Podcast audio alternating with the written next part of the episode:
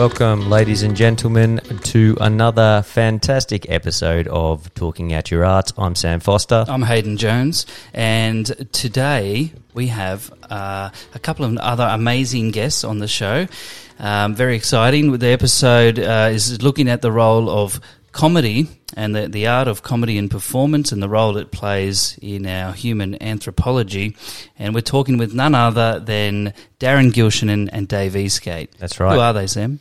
Um, well, I'm glad you asked, Hayden. Uh, they're a, not only are they a couple of mates of ours, but they are a couple of um, legends in their own field. Um, and although they know each other and they do cross over um, in a certain way, they they come from different backgrounds as well. Darren comes from a more traditional theatre background. He studied at NIDA and then got into theatre acting and then transitioned from theatre to film and television and is, I guess, more of a comic actor as opposed to Dave, who, Who's uh, basically a court jester. yeah, and Yeah. a professional, one of the country's leading and, and most well known and renowned uh, stand up comedians, um, but also does stuff on film and TV as well. So Yeah, and these guys have both ended up in uh, with with pretty extensive experience in the sketch comedy world. Actually, um, they met on a the Moody's, a Jungle Brothers uh, production, which Darren obviously then went on to do shows like No Activity, um, and they worked together on the uh, Elegant Gentleman's Guide for Knife Fighting, which was a sketch comedy show that I that I absolutely loved. I know we both loved it and quote it frequently. Um, so two really brilliant comedy minds. Great to go into you know the sort of depth of process and craft that they put into it. yeah, and it's really interesting because we kind of dug really deeply into the the role of comedy, um, not just in the context of performance, but in life and in society. Like, why do we need comedy, and and where does comedy come from? What makes something funny, and what makes it not funny? Um, and and sort of how that applies to their two worlds of stand up comedy and uh, you know theatre and, and film comedy acting and um, yeah so I guess it doesn't require you to have any knowledge of, of either of those fields um, Yeah, you know. no, it is. It's quite a straight chat. I mean, it's it's very serious stupidity, uh, you know, and, and they put a lot of time into that.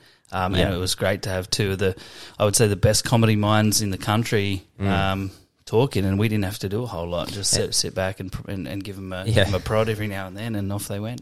Yeah, and it's quite it gets quite philosophical at times too, and um, you know I think it's it's an interesting question that it raises is the kind of you get a bit of an insight into why they do what they do, as Mm. why they've chosen comedy as a medium that that that they believe in and that they think is um, meaningful. Yeah, very deep thinkers and, and, and good lads.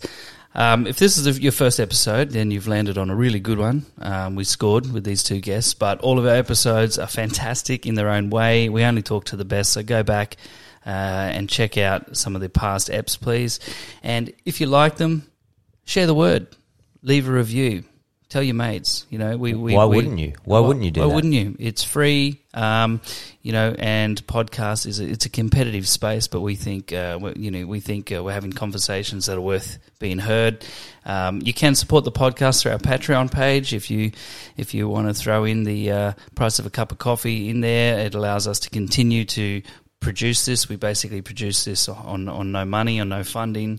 Um, just um, I guess in in uh, you know to advocate for art and, and interesting thought and um, general awareness of creativity. Yeah, and we're we're constantly thinking about who next to talk to and where we can, um, you know, keep digging digging into the art of various things, and um, that was the kind of premise of the whole podcast. And actually, this episode is going to be our first episode of 2022, even though we ironically uh, recorded it at the end of 2021.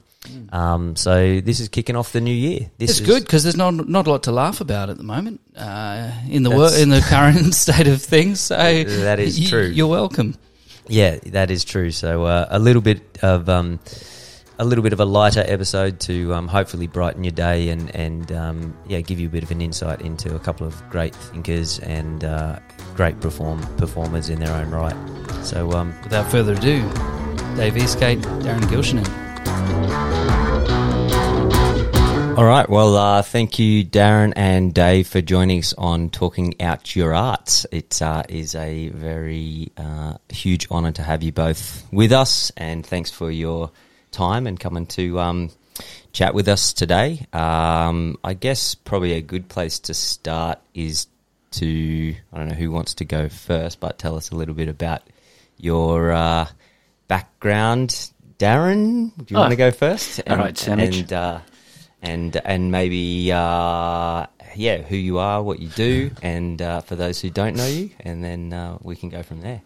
Okay. Thanks, Sam. Hi, everyone.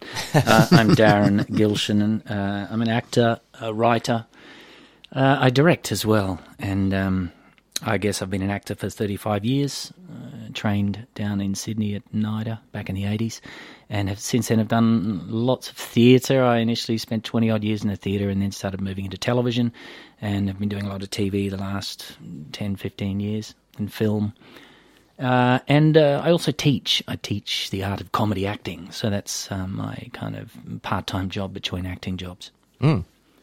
Uh, and uh, Dave Eastgate, thanks for joining us as well. Special uh, special double guest episode. Yeah. Uh, tell us uh, a little bit about how would you describe yourself and Um, what you do.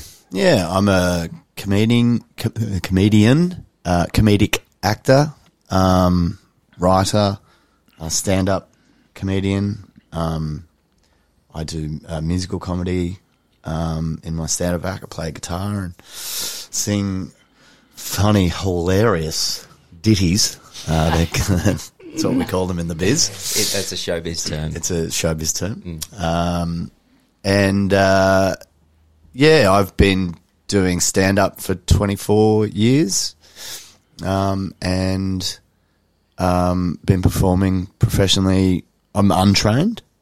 Um, I started uh, working in theme parks when I was 16 in 1995, doing stunts and also doing um, uh, improvised comedy on the street, atmosphere performance, they call it.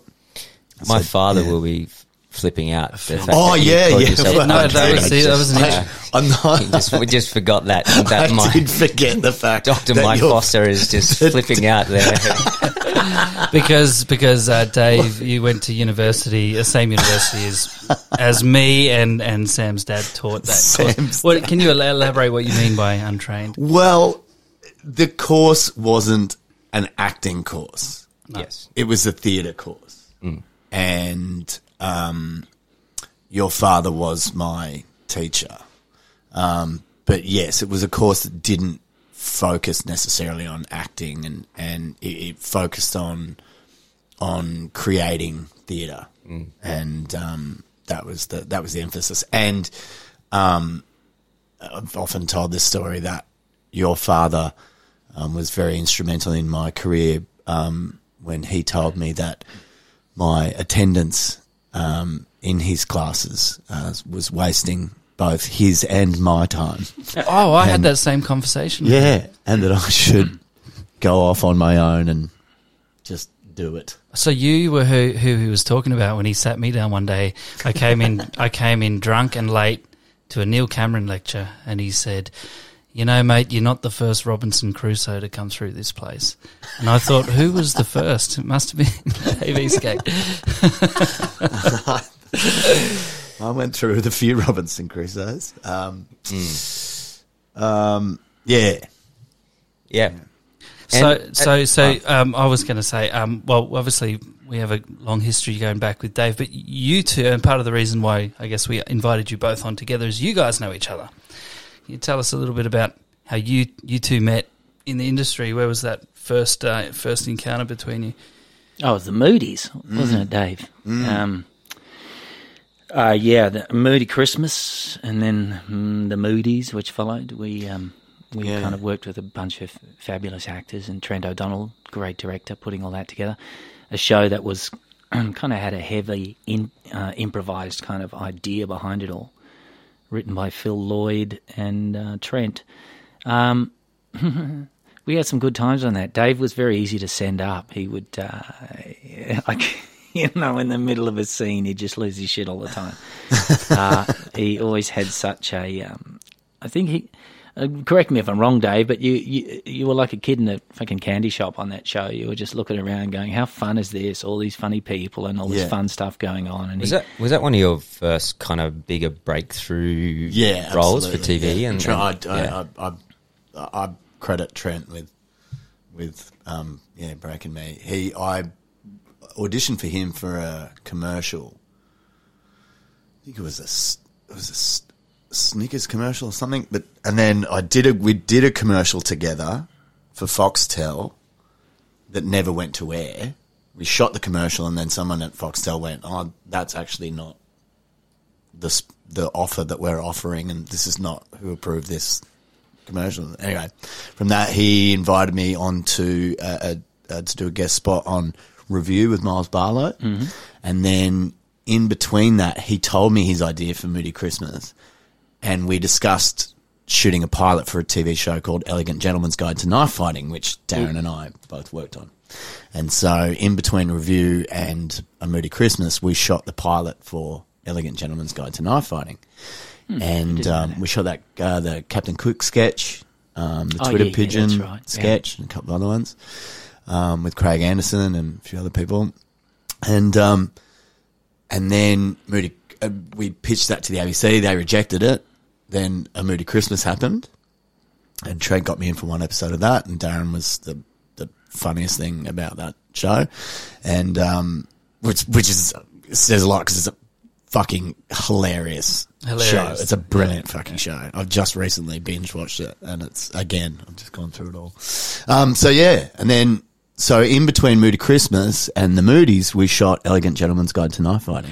That was a fun idea. So with that, they had um, uh, the idea was to revisit long form comedy because uh, you know Long form sketch comedy. long form sketch comedy because you know in the 80s uh, I did a show called Full Frontal for a few years and then it became totally Full Frontal but there was a, a whole host of different sketch shows you know Skithouse and Big Girls Blouse and there was a bunch of them and they were getting shorter and shorter with the advent of when the internet basically when that came in and uh, people's attention span seemed to decrease. So so sketch comedy became very short, and Elegant Gentleman was like a trip back to the old long form sketch where you had nine minute sketches that were broken out into three different kind of parts. But the way in which they went about putting that together is they put out uh, an email to anyone in the industry who had any kind of comic bone and said, anyone can write for this show. So they had about a thousand entries of uh, different people that wrote sketches, and all they said was it had to be original. There could be no parody uh, or impersonation, and it had to be long form. They were the two ideas. So What did they class as long form? Long, like just long ideas, basically Right. ideas that you could kind of cut into and kind of Oh, and return back to yeah, a yeah, similar, yeah, yeah, yeah, yeah, okay. yeah. So you know, for instance, there was a very famous sketch in it about Prius, where Patrick Brammall was the terrifying a bunch of us around the table, which was based on the sexy beast kind of, um, you know, Ben Kingsley with the, with that mob, and that sketch went for nine minutes, but it was in three parts. Uh, and then, yeah, so they got about a thousand people submitted, just under, and then they chose 88 sketches. Uh, and they said to everyone, if your sketch gets on, we'll pay you for your time. And then they took 10 directors. Uh, I thought it was 12, wasn't it? no, I think Or it was ma- 10 oh, directors because they all got like eight sketches each. Right. Around about that, a couple more. And uh, then there was a core cast of about seven of us. But then Mm. those directors could use anyone they wanted. So there must have been probably 30, 40 different Mm. performers that were involved in it. So the whole thing was like an experiment. Mm. And it just meant that the product was incredibly eclectic. You know, there Mm. were ideas from everywhere. And it was, it was just refreshing to see um, you know, no, no bloody parody of you know ads on TV or, or you're taking off news commentators or doing the Spice Girls. You know, it was just all original stuff. It was a Really sketch exciting. show that I found like the majority of the sketches were funny to me, and not all sketch show. That's that's quite rare and uncommon, which is why I became a big fan of it. Do you think it's because they had that bigger kind of hive mind approach that they had? Obviously, had more material to to Yeah, choose well, from? I guess if they sifted through a thousand sketches down to eighty-eight, they had some good ones. There's a lot of pressure on, I guess, a, a team of writers to come up with. Well, when I was on Full episode. Frontal, that was uh, and Dave, of course, did was it Open skid- Slather. uh, Open Slather. You know, like I was one of the writers on Full Frontal, and yeah, every week, you know, you've got 20 odd writers in a room just pumping out sketch after sketch, and then the head writer's c- culling and, you know, moving things forward, and everyone's mm. jockeying for their mm. for their minute or two or three on, on air because it's good mm. money. I was a big fan of the Smithston sketch, which oh, um, I still laugh about. Yeah, well, that pitch, that pitch, because Damon Yeah. um, pitched that initially on paper, and uh, they took one look at it and said, "We don't get it." And he said, "No, no, no, no, trust me. Let me come in and pitch it to you." Yeah. and it was all about the way in which he said the word. It's in the plane of it. Smithston. Yeah, and then when he when he did it in the room with the producers, they started laughing and went, "Ah, okay, now we get it." Uh, Yeah. And it's, it's the anxiety with which he, he plays it. This, Yeah. this, this dad whose kid's in hospital and he, he's kind of hung up. It reminded me of there was a great Rowan Atkins sketch called uh, Fatal Beatings, yes. Yes. where the son has been beaten to death beating, at school yes, by the principal, but what he's a good what the headmaster's hung up on speaking to the father is is that he was taking the library books, which is why he got the beating. Yeah. That's He- the he- issue. He's he, yeah. He's called the father in and he said, "Now we've had to administer a fatal beating on your son for stealing Yeah? Books, books out of the." "Oh, I find your your lack of respect for the library very. You know, Your morbid fascination with your son's death. Yeah, your morbid fascination with your son's death is very troubling. the point is, the boys were just stealing library books. Yeah.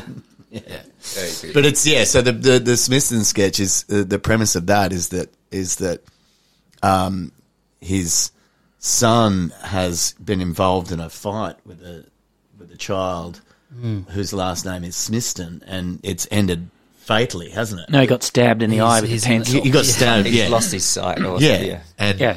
and so they're going through this thing, but Damon just can't get past the fact that this kid's name is what? What? Smith? Smith? Smithson? Smith? Doesn't exactly roll off the tongue, does it? does Yeah. So it's not Smith and it's not Smithson or Smithston. Smiths. And Damon has a natural kind of lisp as well, and, and just oh, it's just a brilliant sketch. It's But some yeah. crazy, crazy ideas in that. I remember when we, when I first read, I did a sketch with you, Dave, uh, OH&S porn shoot. Oh my god, That's my Which- favorite. which That's is, one that stands out where I saw you two together. Yeah. Yeah, that one that one's gone Extra spicy. That one's gone viral big time. But it uh, when I first read that script, I was playing the OH&S porn officer, and I was meant to interrupt a porn shoot um, and show Dave's character how to safely have sex with the woman. Um, you know, without kind of hurting your back and, and doing your knees in and stuff like that. And on the page, I was thinking, so the, is the idea that I'm actually fucking her and showing him how to fuck her properly. I, and I was like, I, I kind of don't find that funny. I think that's a bit brutal. I mean, it's fucking, it's rape pretty much. And then I was like, it was on the day we were shooting. I said, what if he's just like, and, and the image popped into my head was when chihuahuas wank and they do their little they fucking you know like the labrador's laying on the ground the chihuahua's trying to have a crack and the dog walks away and they're just left there in the air just kind of pul- you know pulsing and i said what if he's not actually having sex with her but he's just miming and pretending and she disappears halfway through the sketch and he ends up basically doing a chihuahua wank uh, and, and we put a tag on it, which is my wife recently left me, and I burst into tears. And suddenly Yeah. it kind of saved the sketch from being something that was inc- incredibly misogynistic, Yes. to being about some broken old fuck who who um, who's in a desperate, um, desperately unhappy. And I've got to say, I mean, talk about you know me cracking up in the. You, uh, there's one point in that, like the whole during the whole sketch, I'm desperately, de- and same with the press sketch, I'm desperately trying not to laugh. And um,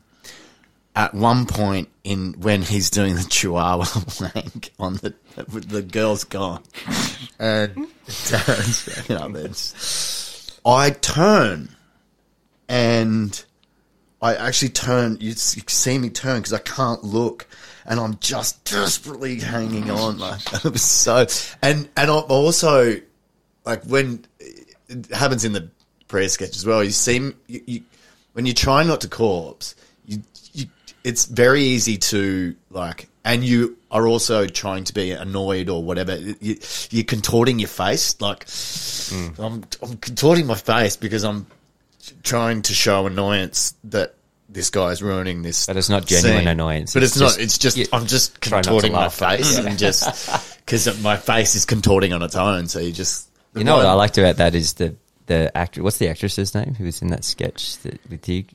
Uh, Georgina. Georgia, yeah, Um, Georgina. I've put you on the spot there. She- yeah, yeah, Stitch big up. star now. Cut overseas, actually. yeah, yeah. Thanks to that sketch, my God. But she she did this great Georgina Haig. Georgina Haig. when Yeah. she Excuse me. She's a slid, the way star she now. slid out of like to get Yeah. out of that and did this like physical slide to to escape you from between was- my legs. Oh my yeah, god! That was, yes.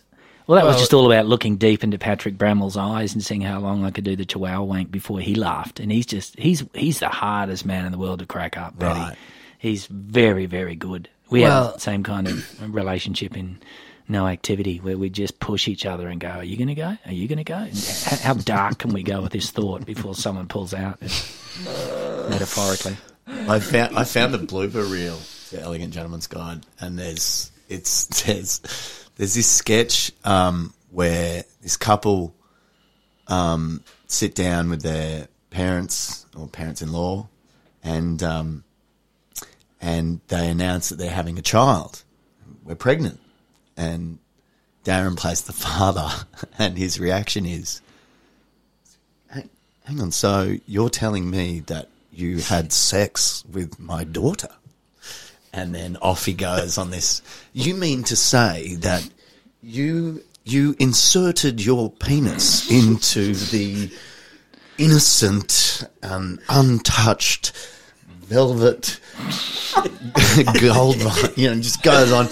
And then, um, and then later on, I'm, and we're kind of like, we're shocked. Like, why is he reacting like this? And, and, and I say to him, uh, but, but, you know, it's just like you and your wife when you had my wife, when you, you, you got, are you suggesting that I've had, that I've put, my, penis, penis into, my, my wife, wife? my flaccid, half folded flaccid- into her cavernous. flailing, flailing about. He says no direction, just directionless, cavernous hole. Bats are flying out, and he just and it's all it's it's all improv. There's a there's a basic script, but Darren just pushed it so so hard, and you could see him coming up with these things and just his I and Janis McGavin plays my wife in that, and we are just the blooper reel is just the locked off shot of our two shot, and we are just just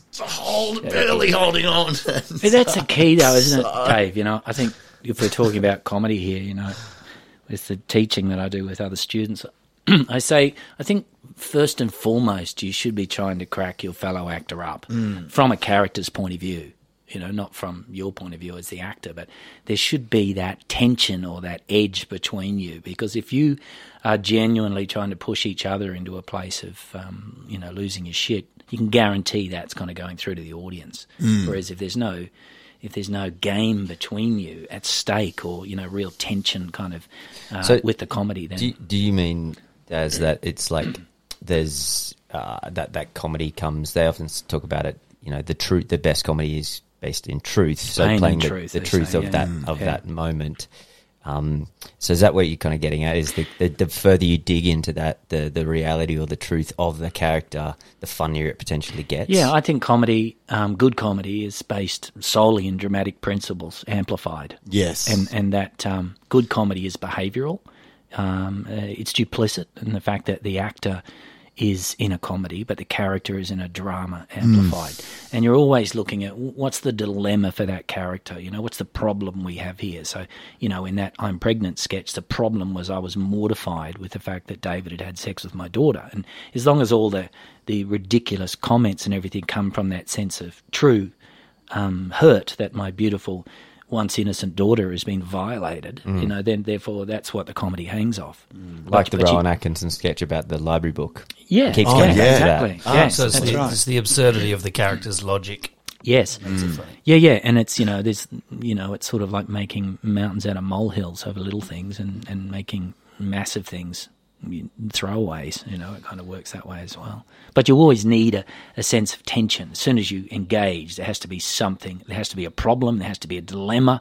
Um, there has to, a character has to be in a deep hole trying to get how to get the fuck out of there, and it's their behaviour, and they're willing to because comic characters have a desperate desire to win at, at, at any case, uh, no matter how insurmountable the obstacle is that in front of them. They'll they think they can get over it, so that's where their behaviour starts to get right outside the bounds of what, what might be socially acceptable, you know, um, or taboo into that area. Then then we, you know, then comedy's placed, it's grounded somewhere rather than walking on and thinking I'm funny and I'm going to be funny. You know, I think it's quite the opposite.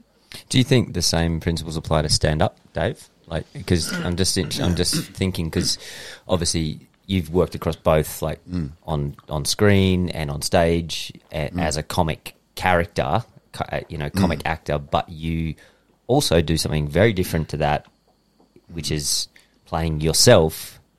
Yeah, well, a, All right. a A version heightened of yourself version of myself. Yeah. uh, on stage doing stand up, and do those principles that Darren was talking about apply to stand up? Do you think? Yeah, I uh, to to a degree, I was I was I was I was thinking about that as you were as you were speaking, Darren, because yes, they do. Like, but it is it's what the difference is that yes, you are yourself, and and for me, I'm kind of playing a character, but. uh, um, my heightened version of myself is is much more heightened than some other comedians who are very much themselves on stage. And, it depends on the kind of comedy, doesn't it? Like It- some people just do jokes, you know what I mean? Exactly. th- that's what that that's what the idea is. some people do crowd work.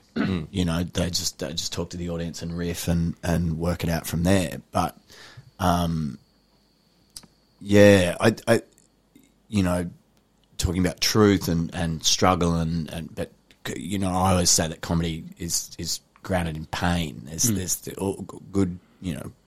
Pain is comedy, and so I, I can't remember the quote. Maybe you know, but something like you know, a tragedy is when I stub my toe, and comedy is when you stub yours, kind of thing. You know? Yeah, there's a bunch of different sayings, isn't there? Tragedy. A comedy is tragedy plus time. Plus time, yeah. That's a good one. Yeah. Comedy is um, tragedy without dignity, right. um, you know, for a comic character. yeah, I always think that, you know, some horrific thing that's happened to you plus time, you can make a bloody funny story out of it. yeah, yeah. Absolutely. in the past because you're you're basically relating to the the the depths of fear and pain and uh, Mm. desperation you were in at the time that happened. Yeah, and like when, and so, you know, for example, when um, with stand up, you know, when someone is doing crowd work, you know, like the other night, um, I did a gig with Mick Neven, who's also a Griffith Uni alumni and was taught by your dad. Um, and, you know, he does a lot of crowd work, and there was a guy in the audience who was a real estate agent. So Mick was riffing on the housing market and how this guy's fucked everybody's life and you know how many people have you had evicted because you've fucking you know sold their sold the house that they were renting and you know all this sort of stuff. And and this guy's you know everybody else is fucking losing money at the moment. So this guy's going to shout us you know all a drink when he goes out. And so the pain there is this guy's fucking Yeah, pain you know so you, mm-hmm. you ba- and Or you have a shared enemy that you, you Yeah, the rest you- of the audience onto. That exactly and so and then he becomes and and most of crowd work is that. It's it's it's you know what do you do?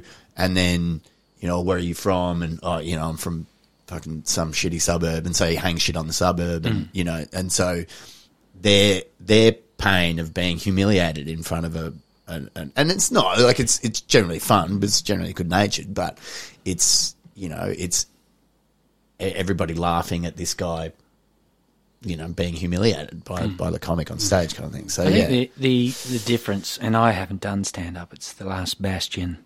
I mean, I've done plenty of improv comedy, but um, the difference, the way I see it, is uh, when you wander on stage, the audience is, you know, because every classic comic relationship is a straight man and a funny man, and the straight man is the voice of consequences. What you should or should not do is kind of social behaviour and all the rest of it.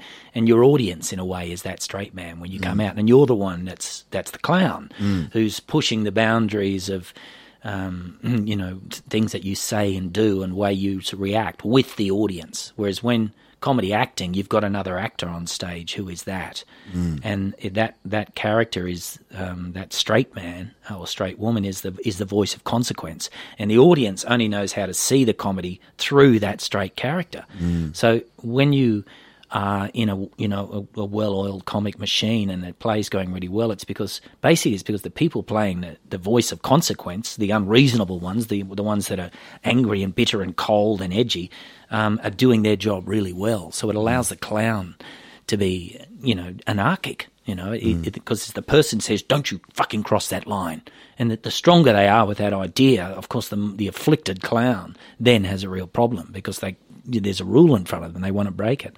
Mm. and so, sometimes, though, when you work with the comic actors who aren't as experienced, they feel as though they want to get the laugh. So they're the ones hmm. that go, "Oh, I, I want to do something funny," and then you suddenly find you've got two clowns Yeah. in space. Then we're in a crazy asylum.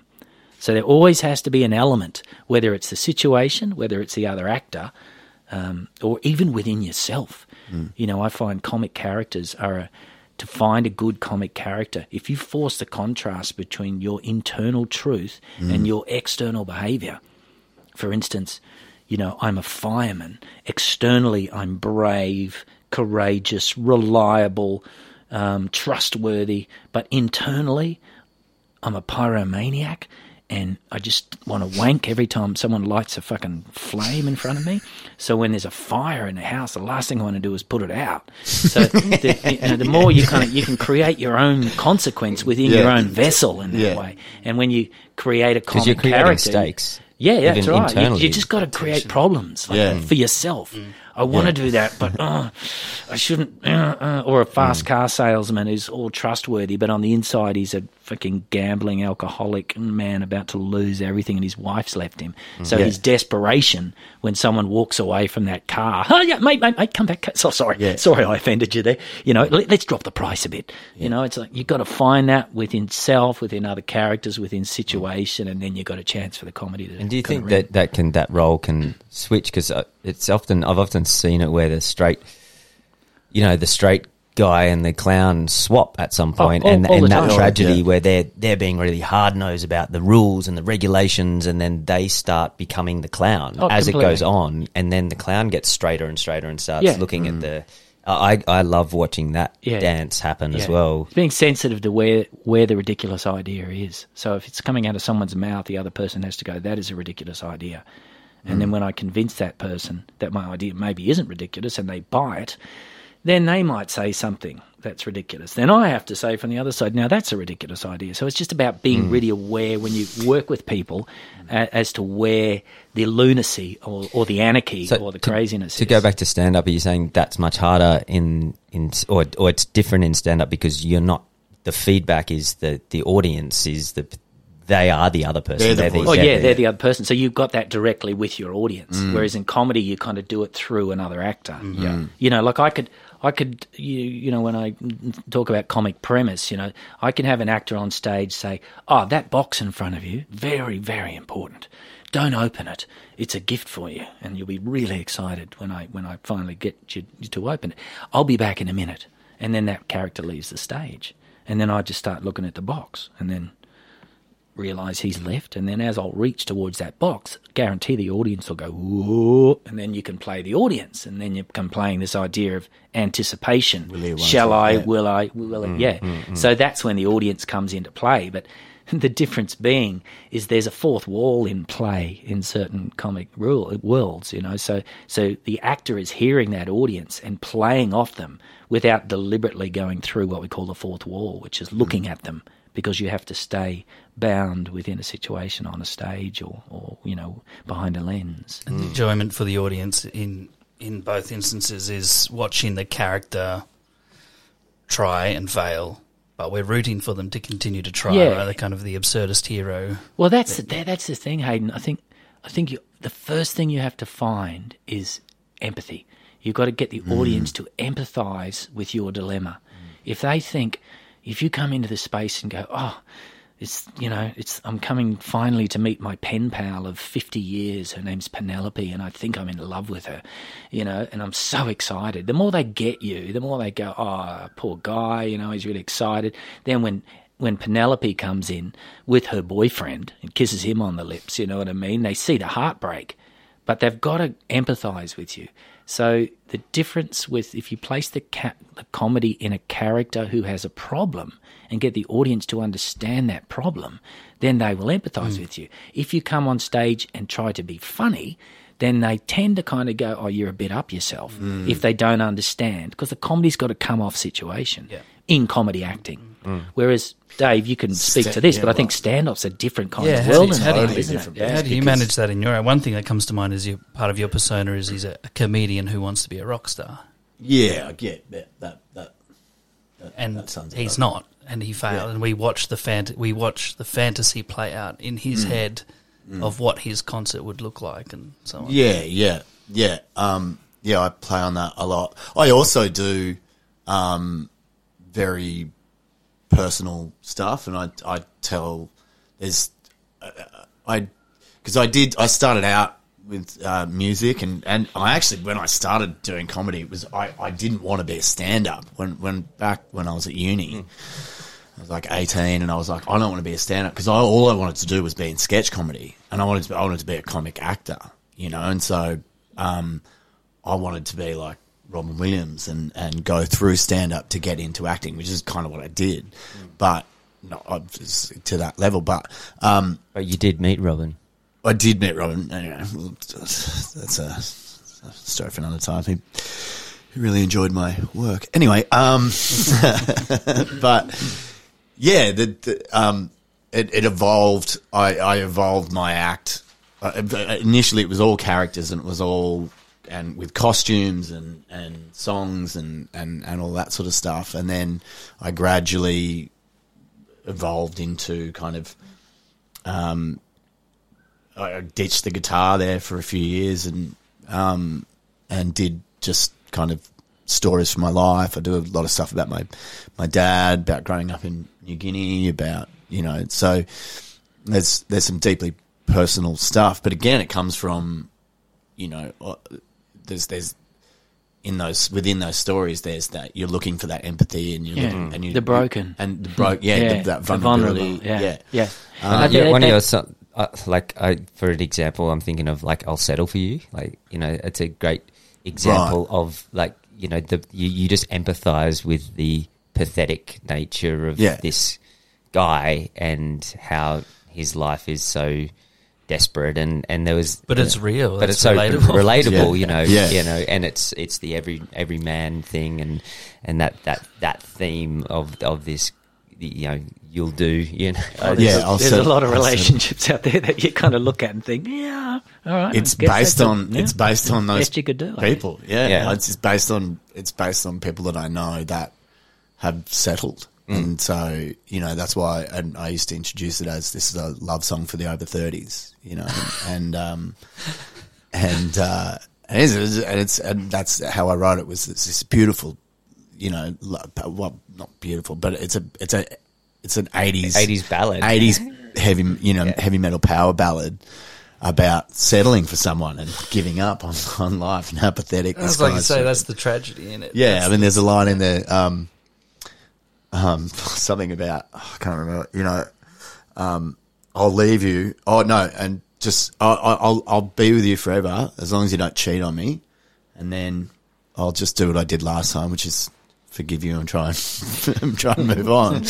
um, um, uh, but yeah, it- yeah, it- but it- you, you you empathize with that character, you know, Yeah. because you, 'cause you sing it from the perspective of of the guy, you yeah. know, and but then there's and- and like first person. But then, like, like one of my favorite stand-up jokes is by this guy called Chris Wainhouse, and I, he's one of my favorite comics. Not particularly well known, um, but has been around for, for years. And um, his his opener is, and I hope he doesn't mind me sharing this, but this is a great example of because stand up as well. You you do you break you immediately break the fourth wall, and by by its very definition, you are getting on and saying to the audience, "I'm the funny guy," you know. Yeah. Uh, and so well, that's the expectation. that's They're the expectation is you are expecting expected to, be funny. Yeah, yeah. You know, there's not. It's not a subtle manipulation. It's it's you speaking directly to the Mm, audience, and so one of and and so this is, is I love this this bit. He walks out and he and he goes, so um, I was I was at, I was at the bus stop the other day, and uh, and there was this little old lady standing next to me. Uh, so I kicked her. Yeah, yeah, I did. And the audience is like shocked. He's like, yeah, I did. I kicked her. Yeah, right in the throat. yeah. Yeah. Now, I'm a big believer in karma. And I don't know what she did, but it must have been pretty fucking bad.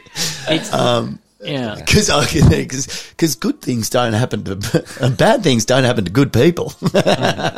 It's funny, you know, like because with stand up, yeah, the expectations, the audience are expecting to laugh straight away. You know, the moment Yeah. someone works on stage, and if you don't get that laugh in the first minute or two, yeah. then the fear sets in. You know. Oh yeah. Whereas with comic acting, it's kind of the opposite. The Yeah. 15 minutes, 20 minutes of any show is all set up, set up, set up. You know, characters, objectives, wants, needs, all that stuff. And then as when we hit Act Two, suddenly we put the characters in a position where they're having problem achieving their objectives, you know, and the obstacles are coming into play. Then we start to laugh. Hmm. It's the last 15 minutes of a great comedy well written comedy show that is hilarious. Hmm. But the audience walks out saying, That was funny from the moment it started. That was the funniest show. They forget they didn't laugh for the first 20 minutes of the hmm. show. right. But I was thinking, thinking too, as you were talking, Dave, like that in a way, that expectation that you place on yourself and that the audience places on you, that creates tension. Hmm. To go back to your earlier point, Darren, about Yeah. like there has to be a, te- a dramatic tension. That in stand up, the dramatic tension is. Will this person make yeah, me laugh? Be mm-hmm. fucking Yeah, funny, or I want funny. my money back. Yeah, or, and or I'm going to heckle you or yeah, do you. and, or, and and they'll sit there with their arms folded, and you know, and, and oh, fuck, I, I, you know, I've had some horrible fucking gigs in, in my time where you you don't make. I, I, fuck the other night. what's your worst? What's your worst? What's your biggest horror story? Um, there's two, there's two. One is one was in Birmingham, um, on my way to Edinburgh. Um, I came out really strong. I got heckled. Um, UK is really hard. Like they they're, they're hard hardened audiences, and when they hear your accent, they immediately get their backs up because whereas in America, they hear your accent and they immediately think you're, uh, you know, it's twice as easy kind of thing. So anyway, so in Birmingham and, and, um, I got heckled straight up, smashed the heckler and had the audience on side. And I was like, great. And then, and I went into my routine and part of my routine is, is, um, how I talk about being on tour. Yeah, you know, tour. Oh, it was a, it was a Contiki tour. Um, yeah, and in Australia, I say, you know, it's to Gympie, it was a shit tour, but, um, or I say, you know, and, and in England, you know, it was a, it was a, it was to Liverpool or whatever, you know, it was, it was a shit tour. And they didn't know what a Contiki tour was. Um, they call them coach tours, but I thought they would. I thought they did because it had worked in London, and but just in Birmingham they didn't know this, you know, and so but that's okay because sometimes jokes don't land and and you move on. Um, and I was like, okay, well, that didn't work, but I had plenty of other material to do. It was very early on in the set, so I had them, and then I lost them, and I couldn't get them back. Nothing that I could, nothing that I did, every trick in the bag, nothing worked. I had my guitar and I had the songs and you know, I did my big close, and they they back announced me. and I give it up for your headliner, David. And it, it just no no laughing at all, just nothing, just silence. Back announced me. Give it up for your headliner, Dave Eastgate, and then booze from the crowd, Oh. and I fucking burst into tears. Yeah, I went backstage, just burst into fucking tears. It was just a horrible fucking gig. Worse. Yeah. Yeah, and the other one was a corporate gig for Best and Less, where I was on a harbour cruise, and they um they go they've got they've got this buffet table lined up in front of the dance floor, and I'm like. And then there's big round tables, which is awful for comedy. So corporates are so hard because nobody's paid to come in.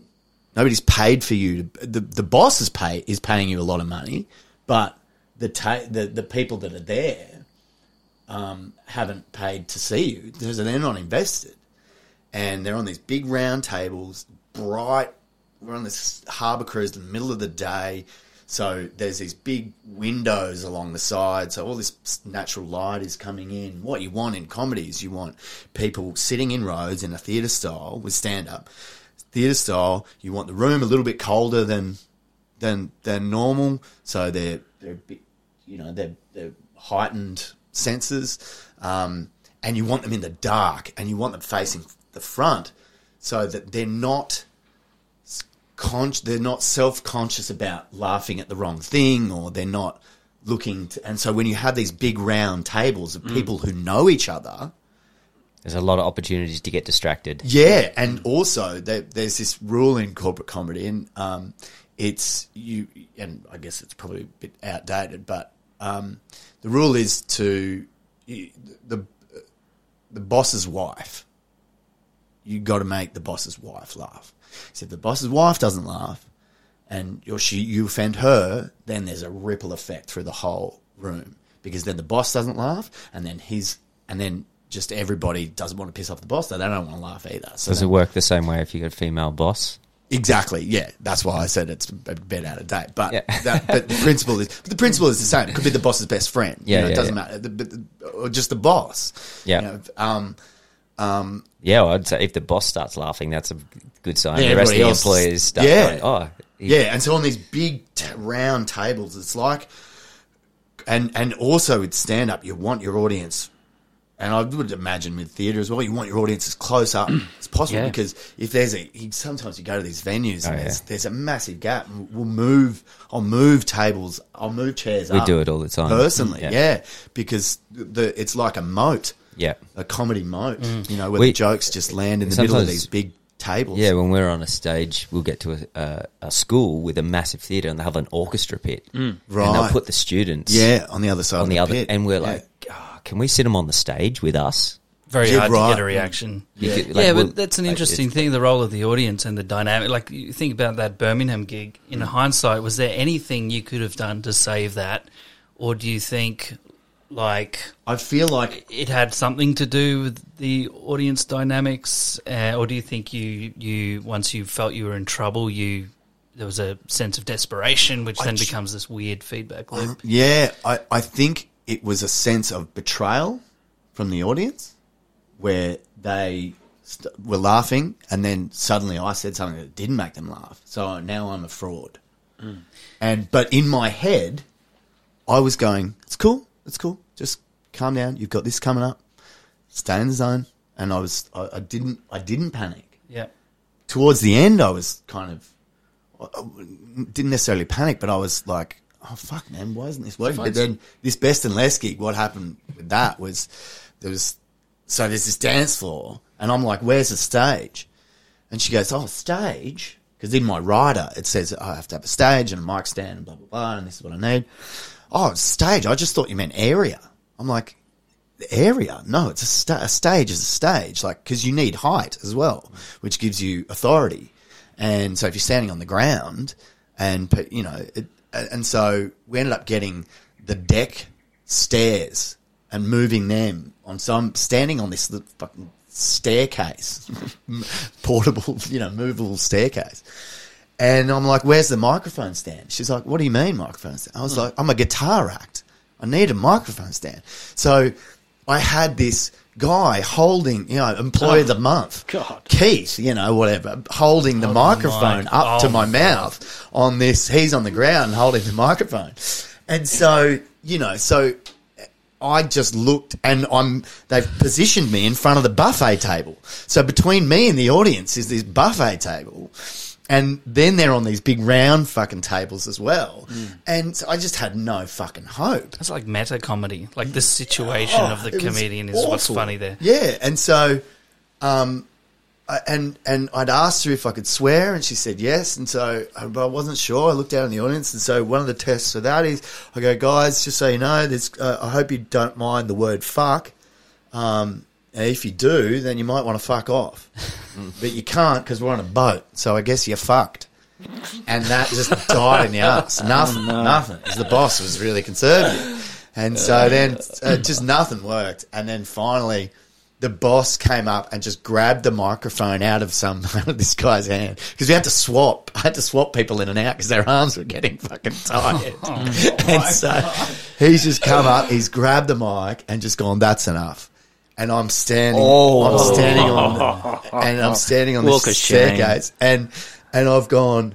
I've just yelled out, I've got CDs for sale. and, then, and that got the biggest laugh of, of the day. And then the worst part was that I was on a fucking boat. Yeah, I was gonna say. I, I, had to, I, had to, I ended up ordering a fucking water taxi at my own expense Oh, and just God. trying to get Oh, off the fucking thing. But yeah, anyway. Wow. So they're, they're, they're my two worst gigs, but and the reasons are, are evident. Yeah. Yeah. Um, I, I wanted to ask a question um, to either of you or both of you. When, at what point did you? Because you know, it's not. We should make it clear that it's not. You've both become known f- as comic performers in your own right, but it's not all you do. You know, you're both dramatic actors and performers as well, and trained that way. What at what point? Like, how early on were were you going? I love comedy. Like, comedy's the thing that I want to do. Was it? Was it? You know, as a kid, were you always kind of thinking, oh, I like the, I want to be the funny guy? Or at what point? Um, maybe for you, Darren, at, at, at was it during your training at, at NIDA? Did you go, oh, I'm really feel myself gravitating towards these comic roles? And, you know, is there is there a moment that you know, stands I, out? I Or- always used to, you know, play the class clown at school, but I think I used to do. I went to a Christian or, you know, all brothers, uh, all boys Christian brothers school, and uh, I ran scared most of the time from being beaten up because there was no drama or art or anything at my school. It was just football and academia, both of which I was not very good at. And um, so I used comedy as a bit of an armour, you know, and had a good circle of mates. So it was always something I did um, from a very young age. But I do remember a distinctive time when I was at drama school in at NIDA, and uh, at the end of each term, we'd have these things, these big cabaret nights where you could get up and it was called smash acts. You could just get up and perform to the school, and we had just done seven weeks of Chekhov work, scene work, and my partner on the day that we presented our scene work after all this work um, was sick when we presented in the classroom. So I was the last one to go. Everyone did their stuff, and I just said, "Oh, can I just get up and do my scene, but I'll play her part as well." And they were like, "Mm, "Okay." And I, I kind of did this kind of piss take, like Robin Williams esque, bit like you, Dave. He was he was very formative for me, when, you know, growing up, and Eddie Murphy and Jim Carrey. They were the kind of they were the kind of comedians in the eighties that I really really took after. Uh, very physical, very heightened, character based kind of madcap comedians. Anyway, I did this Chekhov scene and made everyone laugh in class. Uh, basically, the you know the premise was, you know, Treplyov wanted Nina. Nina wanted to be an actress, and he spends most of his time basically trying to trying to bed her, and she's just evading him like Pepe Le Pew and, and Sylvester. You know, that's kind of the relationship. And I just heightened that silly idea and took it into some pretty strong physical comedy. Anyway, uh, when uh, the next week we had this corroboree, and I just got up and did it at the corroboree. And it went down gangbusters. You know, I'd had a week to process what was funny about it, and I pushed it even further. And then um, at the end of NIDA, they had, have this thing called, uh, you know, your agent's audition day, where you present to all the agents of, of Sydney and hopefully win an agent. Now, I'd been on probation for two years. My last, I was the youngest in my year.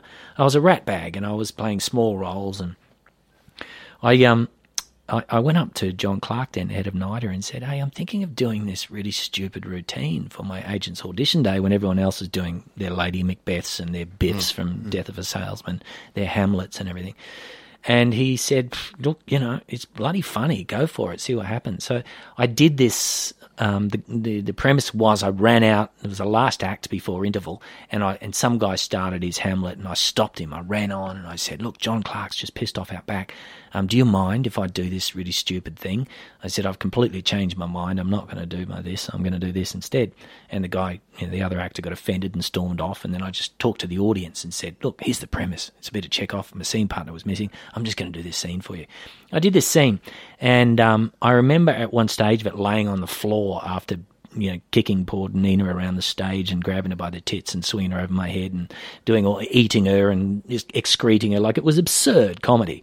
And um, the audience was in such hysterics. I was laying on the ground, coming to life and dying, and thinking I had this moment going, I could do this forever.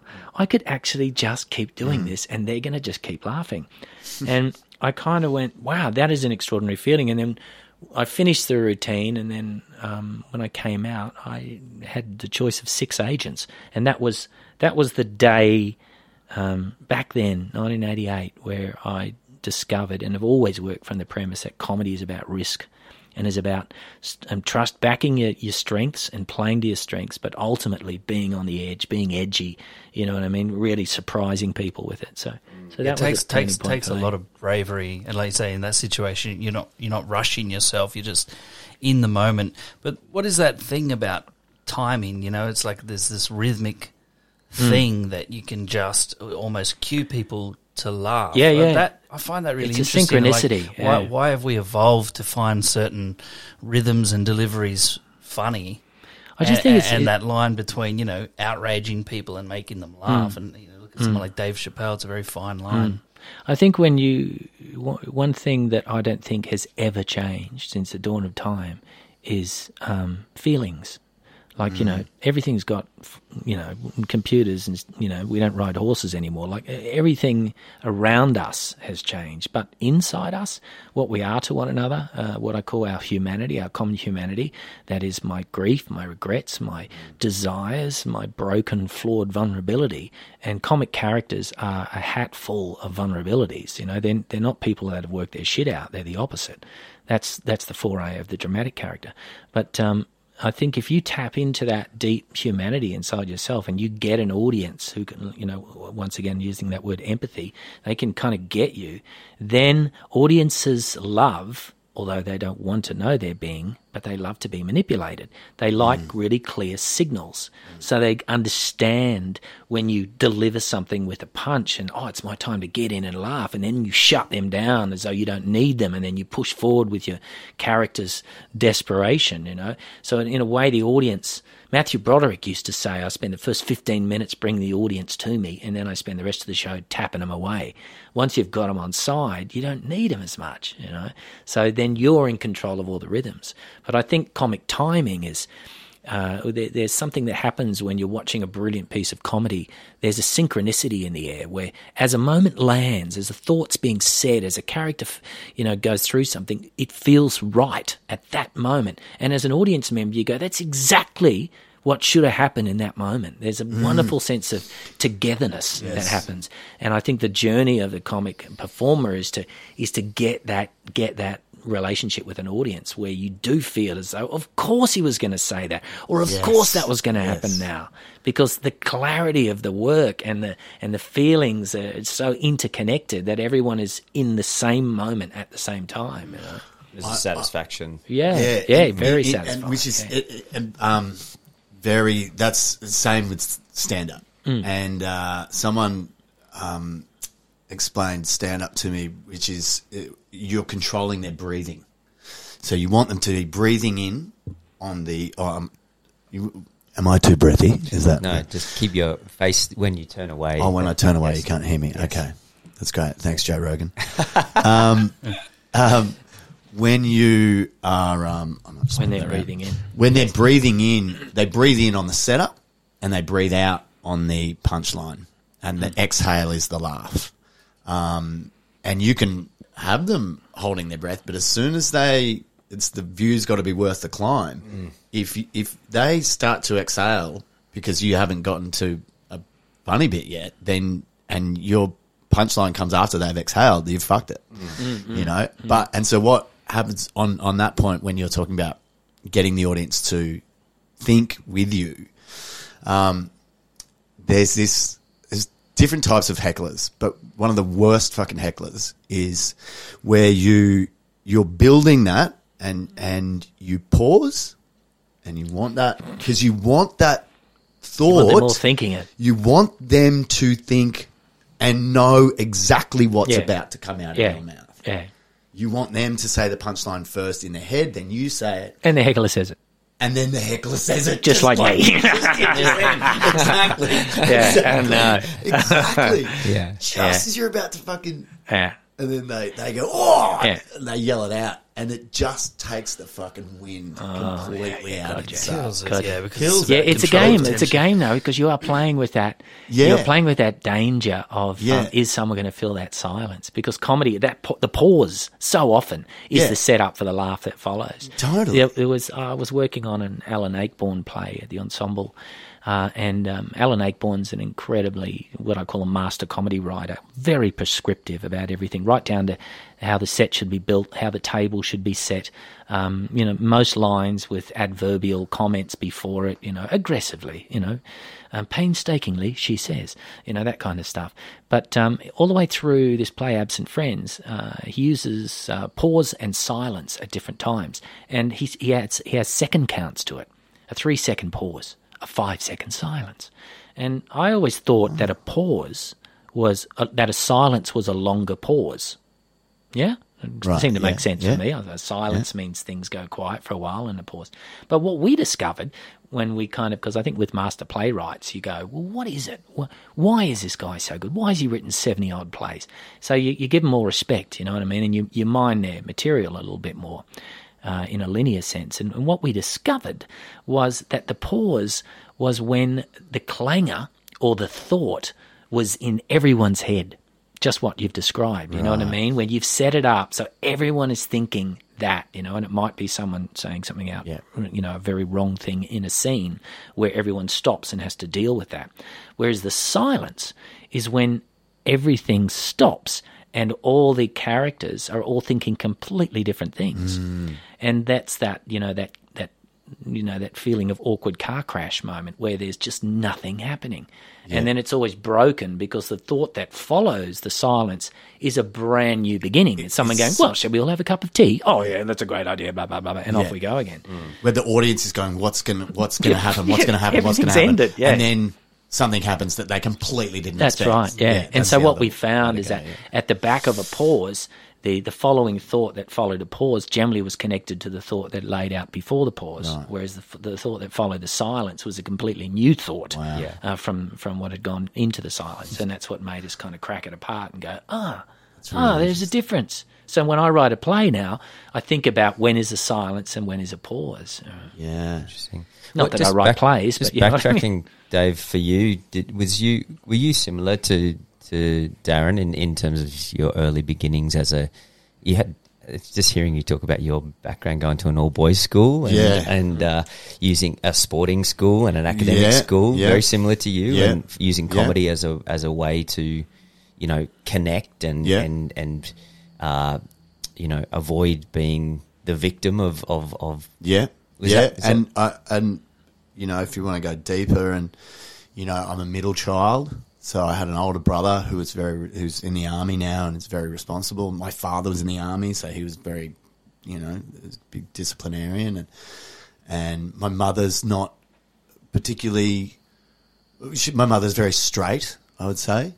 Um, but also, then I had a little sister who got all the love and attention, and so I was screaming for attention, like you know, look at me, look at me, kind of thing, as well as that. So, but um, my first time, to, like I knew, in I remember in year four we had a talent uh, show at the school, and I was obsessed with Bill Cosby. controversial. Takes on yeah. a different yeah, it takes a bit on many levels.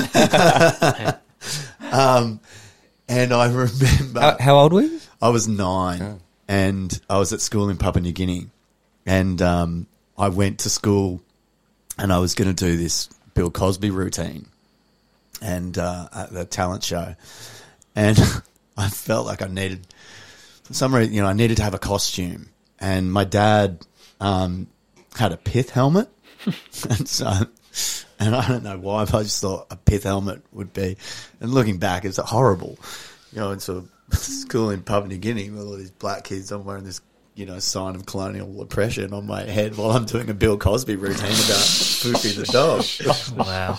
And um, but What were you saying about riding the edge? Yeah, there, that's Darren? good. That, that's on the edge. Yeah. so you know, looking back, it's it's it's um, you know, whatever. But I actually, I turned up to school and the talent show had been the day before that I'd taken off to practice. I took the day off school to practice my routine and then turned up to school with this pith helmet on and, fucking, and this costume. Did you still do the And this routine? costume. And, no, no, no, they didn't. Oh, no, maybe they, I, I think they did in the end. I think they did let me do my routine. Uh, for the class. I can't remember how, how it went, but um, but I did. Uh, uh, but it was very early on. I was like, and for me, I also wanted to be a rock star. You know, I wanted to be. I wanted to play music. I wanted to be an actor, and I wanted to do stand up. And for me, they all kind of blend in into one. And so, one of my uh, apart from uh, Eddie Murphy and um, Robin Williams and Jim Carrey, uh, Mike Myers, Dana Carvey as well, but. Um, Wayne's World was, was huge for me because it had mixed metal and, and you know heavy metal and, and comedy. But the Doug Anthony All Stars Yeah.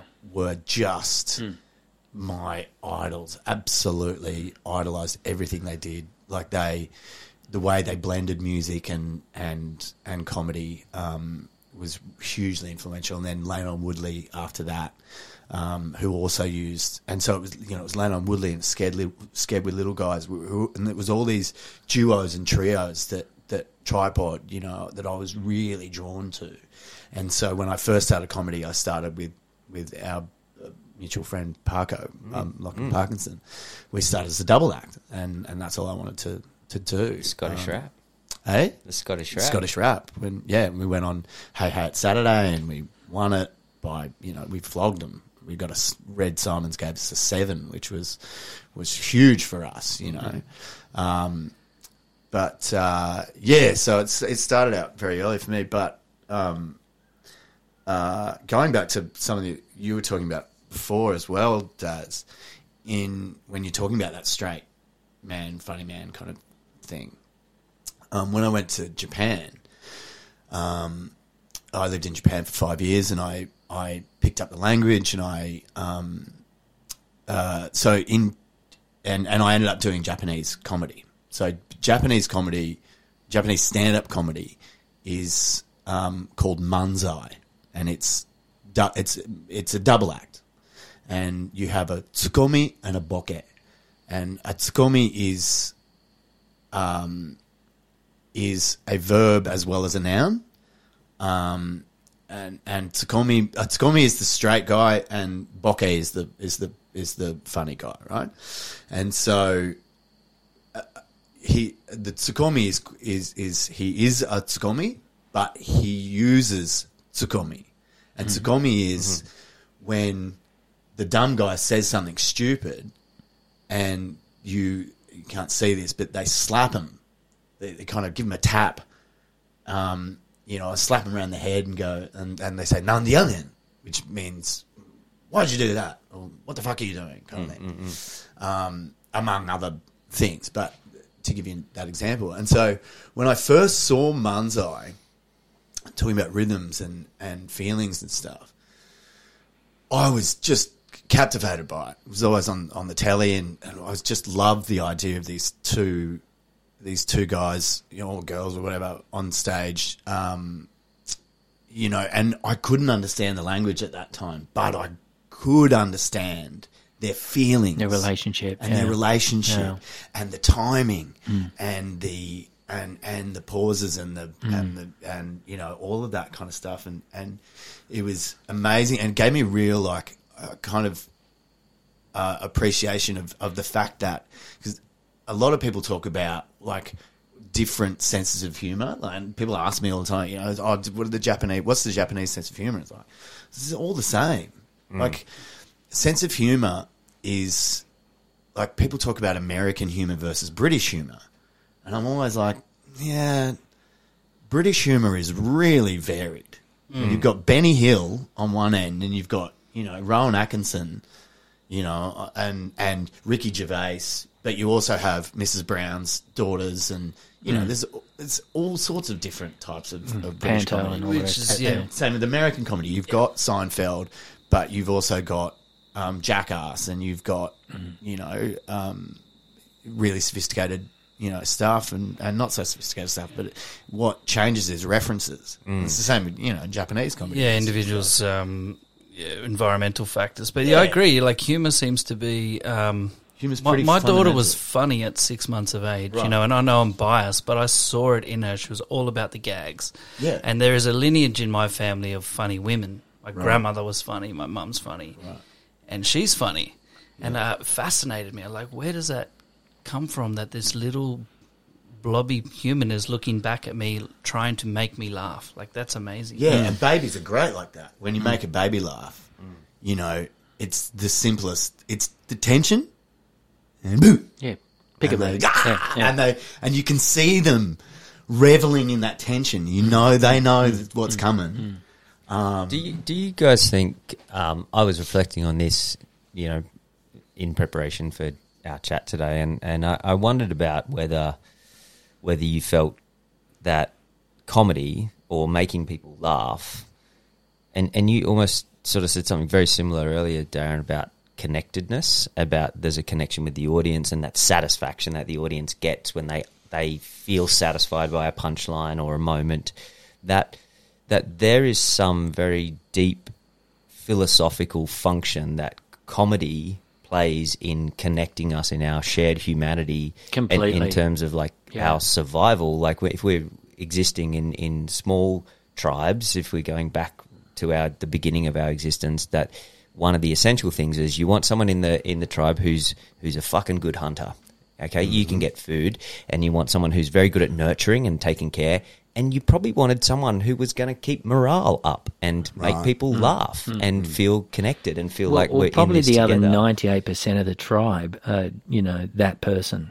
I mean, you know, there's only a few people that can be that that wonderful athlete or that you know that that extraordinary person. Yeah. And we live in a society where those kind of people are idolized. But the great many of us are are co- comic characters at heart, and that is you know mm. vulnerable and flawed. We don't know what the hell we're doing or where we're going. We're we're full of broken, and I think the comedy allows people to go, oh yeah, yeah, yeah. I'm just like that. I, I, I'm I, I, I don't know direction. You know, I, I, I don't know. I'm really bad at that as well. You know, I'm really terrible at picking up girls. I'm really terrible at getting a job. I'm, you know, I think that's the majority of people out there. and it unites us when we laugh. When, you when you laugh, particularly laugh in a at it. group. And I heard um, at Blind Boy talking about this, and he said he did some gigs uh, in in Ireland recently, uh, or post COVID, and there was so, with a socially distanced audience. And he was saying it was really fucking weird because there was no contagion in the laughter. Yeah. like Oh, and so big. I was doing gigs and, and people were spread out all small capacity and and there's something thing about us sharing laughter together and how that connects us and and I know traveling like we, we one of the funniest uh, performances or theatre shows I've ever seen was in Norway. And we didn't understand, I, uh, you know, I knew I could understand a little bit of it, but it was hila- it was completely absurd and completely hilarious. Um, It's got a physical Oh. physical comedy scene where he's trying to move a chair, but again, it was that clown logic of how he was trying to move the chair and, and all his different tactics and how long he could keep that going for. Hmm. Um, but he had the audience just in hysterics, you know, and it just went on and on and on. But yeah, it, it transcends um, language. Yeah, and united us. Everyone in that theatre was united, no matter where you were. We come from the other side of the world, and we're sitting there united with a bunch of strangers, laughing our asses off. And uh, do, do you do you feel like there's something deeply kind of like important about the the role? It's also a great. Yeah, I think absolutely. I mean, the, the, the you know the, the the the comic masks of you know comedy and tragedy. Um, you know, the Greek masks, the oldest form of theatre that we have, sit side by side. You know, they're the yin and the yang. They're, uh, unfortunately, comedy gets a a bit of a bad rap as somehow or other it's a cheaper art form, but I believe it's a much more sophisticated and complex art form. If you look at all the styles of comedy that hmm. exist from commedia dell'arte through panto, fast melodrama, you know, absurd, you know, Stand-up. stand up, you know, character based stuff, musical comedy, political situation comedy, I mean, political its satire, ability to parody, cut through, yeah. you know, to, and say things that might get might at times in history have gotten you killed. Yeah, You know, and Yeah. masking that in humour. Yeah, yeah. So, I, and uh, I think there is, um, there's also something endorphic about it. You know, when we laugh, it releases endorphins into our mind. It makes us feel good. It's actually good for the soul. It makes the heart beat. You know, it's something we we all sit there when we're when we're in this crazy world where we're continuously reminded of the blood and fucking horror and COVID around us. We all sit there just thinking, "Fuck, I just want to have a good old fashioned laugh at something." And you know, and our go to is to kind of switch on some streaming platforms and just try to hunt down that that that, that thing that makes us feel okay within the maelstrom of, of our daily existence. you know? I think that's good for people to hear because I think, I mean, I think a lot of sort of, you know, average consumers out there probably assume that comedians and comic actors are just funny people. They just can get up and be funny. But most comic actors and comedians I know are actually deeply reflective, philosophical people, can be funny, but are often very serious.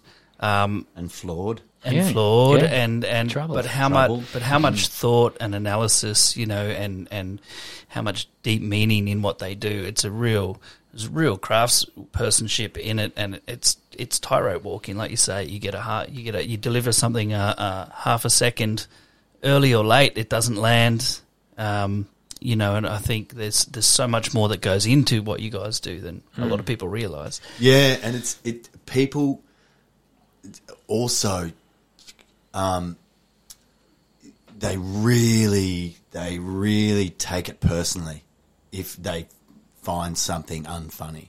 People are really Well, this day and age, particularly, you know, yeah. there's so much what do you, taboo what do you think around about that Yeah. debate? Debate. You get people like Jerry Seinfeld and, and Dave Chappelle saying, you know, you should be able to say anything as long as it's, It's a, joke. Yeah. And it- Ricky Gervais does do the same in yeah. his animals routine. You know, Yeah. talking about, um, you know, some making a cancer referral and some woman with a kid saying, you know, you can't joke about cancer. Um, I think that we, I think we're in a really interesting time for comedy. I think comedy now, this day, is really sophisticated. I think it's equal parts poignant, uh, uh, um, political, uh, uh, outrageously ridiculous and silly, all, all together.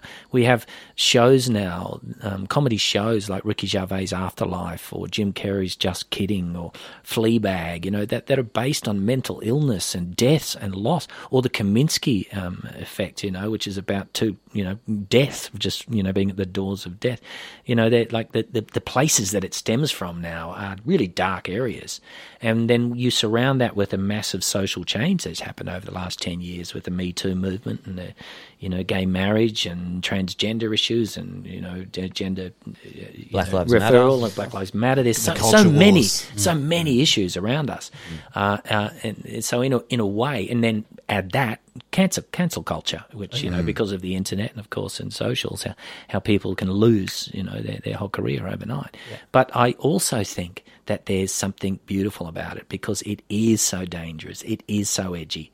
And so when J- Dave Chappelle stepped forward and did that comedy special, um, it's dangerous. And people tried to get it pulled off Netflix. It didn't get pulled off because it it legitimately had a place. You know, there was there was something he was he was saying something. Um, and I think when it comes to offence, I think if you are offended by something, that's cool. It just means you have a point of view and you understand your point of view based on your morality or, you know, your conditioning, and that's cool. But your point of view isn't necessarily the greater point of view. There's a lot of complexity out there amongst human feeling and experience based on what we've been through. And that's what we have to keep reminding ourselves that that that, that um, if if a if if if you are offended, when did the word offence mean you can't do it or can't say it anymore?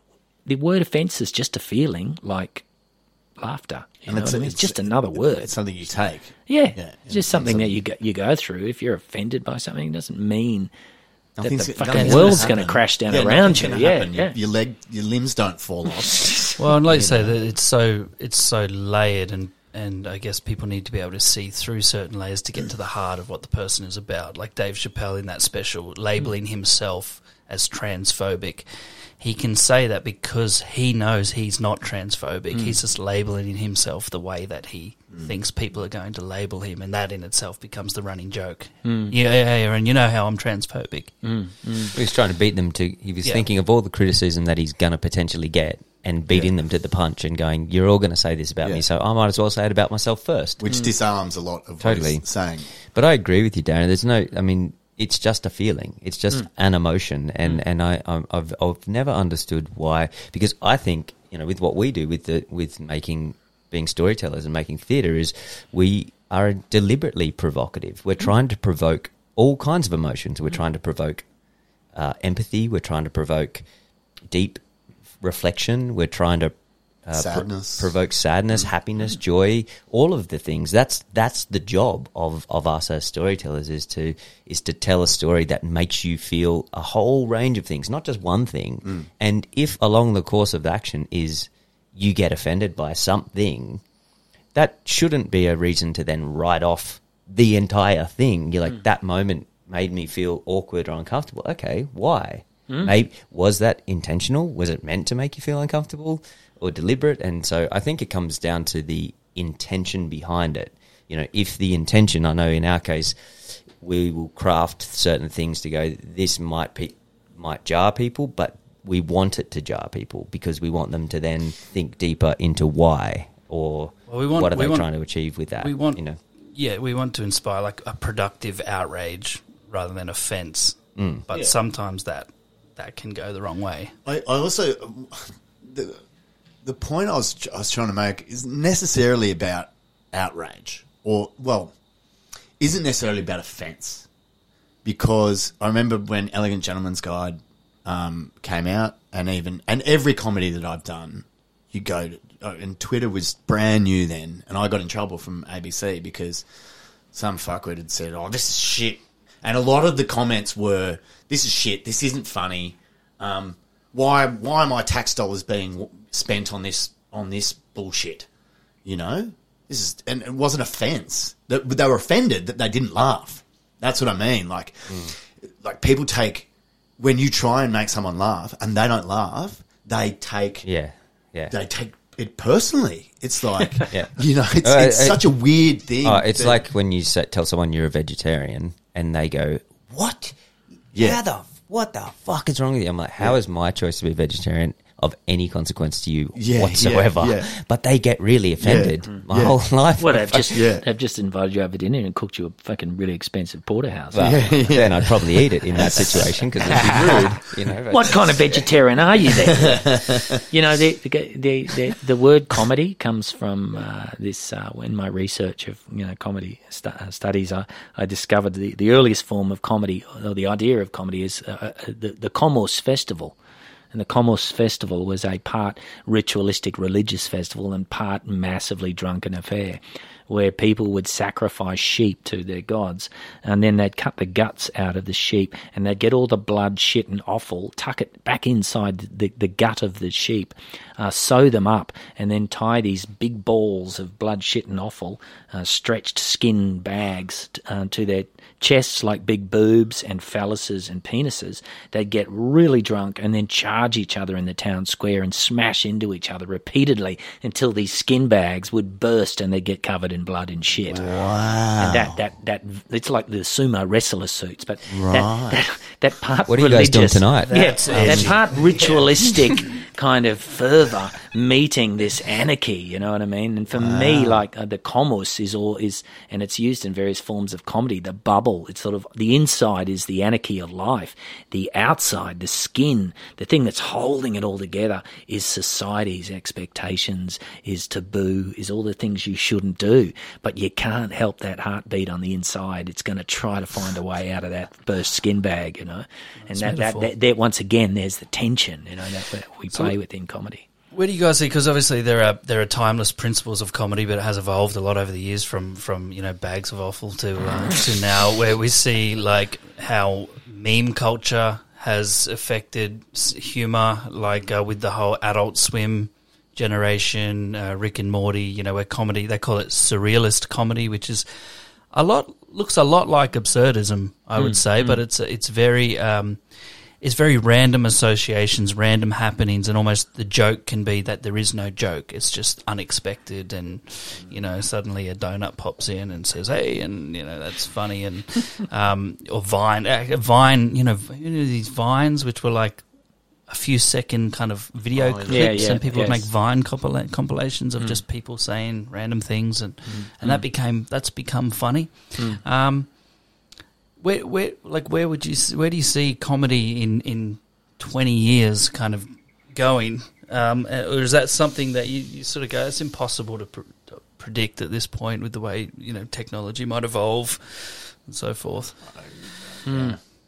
I don't know. I, I guess uh, it, it, it is impossible to predict where the technology is going to go, particularly with the, the bloody metaverse kind of on our You think the, you think the mediums you know. of delivery will have a lot to do with it? I think maybe, yeah, I think so. I still think it, at heart, though, it comes back to that you can't, you know, it comes back to hum, human, our common humanity and feelings. Mm. And and even if the joke in 20 years' time is once again trying to relate to this fucking crazy world around us, that's never changed, you know? It'll still be funny. Yeah. But, and and the- speaking to like the random stuff, like Sam Simmons, I remember had a bit where he would he w- would walk out on stage with a Viennetta, and would just like slice up the Viennetta, and, and anybody for a slice of Viennetta, and it was hilarious because it, it was so random, but but what makes it? It's just thinking about what you're saying just then, that you know, um, is that it's it, the reason that's funny is that it's breaking the conventions of stand-up comedy. You expect a stand-up comedian to come out and tell jokes. You don't expect a stand-up comedian to come out and hand out slices of fucking Or, or, uh, or old mate Gallagher smashing fruit with a hammer. Yeah, it's just so Uh, ridiculous. It's so ridiculous, and And, and but that's so niche too. Like it's it's a retro thing. A Viennetta is so retro. Yeah. It's also it's unexpected. Yeah. It's completely unexpected. Yeah. And and it breaks the it breaks society's conventions Yeah. of what is supposed to be happening. So you It's a, a surprise, isn't it? Like Yeah, comedy's yeah. always got to have at its heart surprise. yeah. You know, if they see it coming, then it's not going to be funny. is it? Well, but except for when you want them to see it coming. yes, You know, so Yes. yeah, that, but but ag- which again is just every every rule that you think you have about comedy. There's mm, there's something to be there's another broken. rule yeah. that, that that breaks that. Mm. But But you know, we've got the goons and Python to thank for the whole world of absurdity, haven't we? Yeah. That's that's when but then that's surely when they that can- broke a really conservative kind of English way of doing very kind of stand up and fire kind of comedy, and then Yeah. that's when it got whacked. When But Terry- we also don't know what they were seeing on on vaudeville. You know, to a, to a degree. You know, we don't like. Yeah, like, uh, obviously they they had to have it had to have come from somewhere, and you know because all art is derivative, and Yeah. so um, I think it was really really the goons. They they, Mm. they were the you know Secombe and um, um, Peter Sellers and Yeah. you know they they were But, and that, but I think to your point, you're saying they must have been influenced by something to come up with Of- that, yes, and, and so yeah. on and so forth, and Yeah. yeah, the evolution of right back to the Hmm. bags of offal to now. Everyone's been inspired by something. to- everything is derivative i guess Yeah. i mean the great thing is with comedy now is we have so much to draw on Mm. you know and when when you are writing it or or acting it or performing in it you have so many styles you can you can pull on you Mm. know you you can kind of decide to kind of position something in a physical comedy world or commedia world or you can move it into melodrama where it's all about heightened feelings or you know it can be about absurdity and yeah and that it's can kind of come great. across in memes and Yeah. in a vine and in a short, you know, like you know TikTok Yeah. videos, whatever. Yeah, yeah. Um, So the form just changes. the form changes, but you know. at heart, it's always you know, it's it's it's it's pain, vulnerability, you know, surprise, you know, even and and then you know, even then when you're talking about intellectual comedy and, and satire and Jon Stewart and and all that sort of stuff, you know, um, it's it, the and ag- and or Japanese comedy that or Norwegian comedy, you know, it's all it's, it, it it does as as as Darren said, it comes back to that you know shared humanity.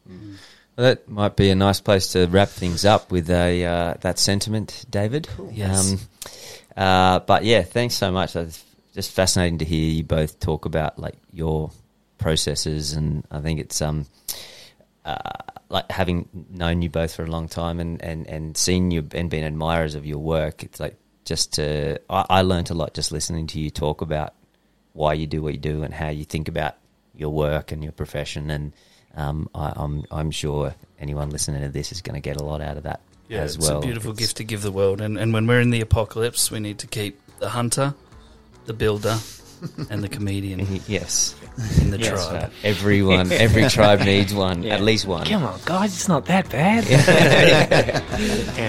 Nice. Thanks, lads. Thanks, Thanks, guys. Adam. Thanks, guys.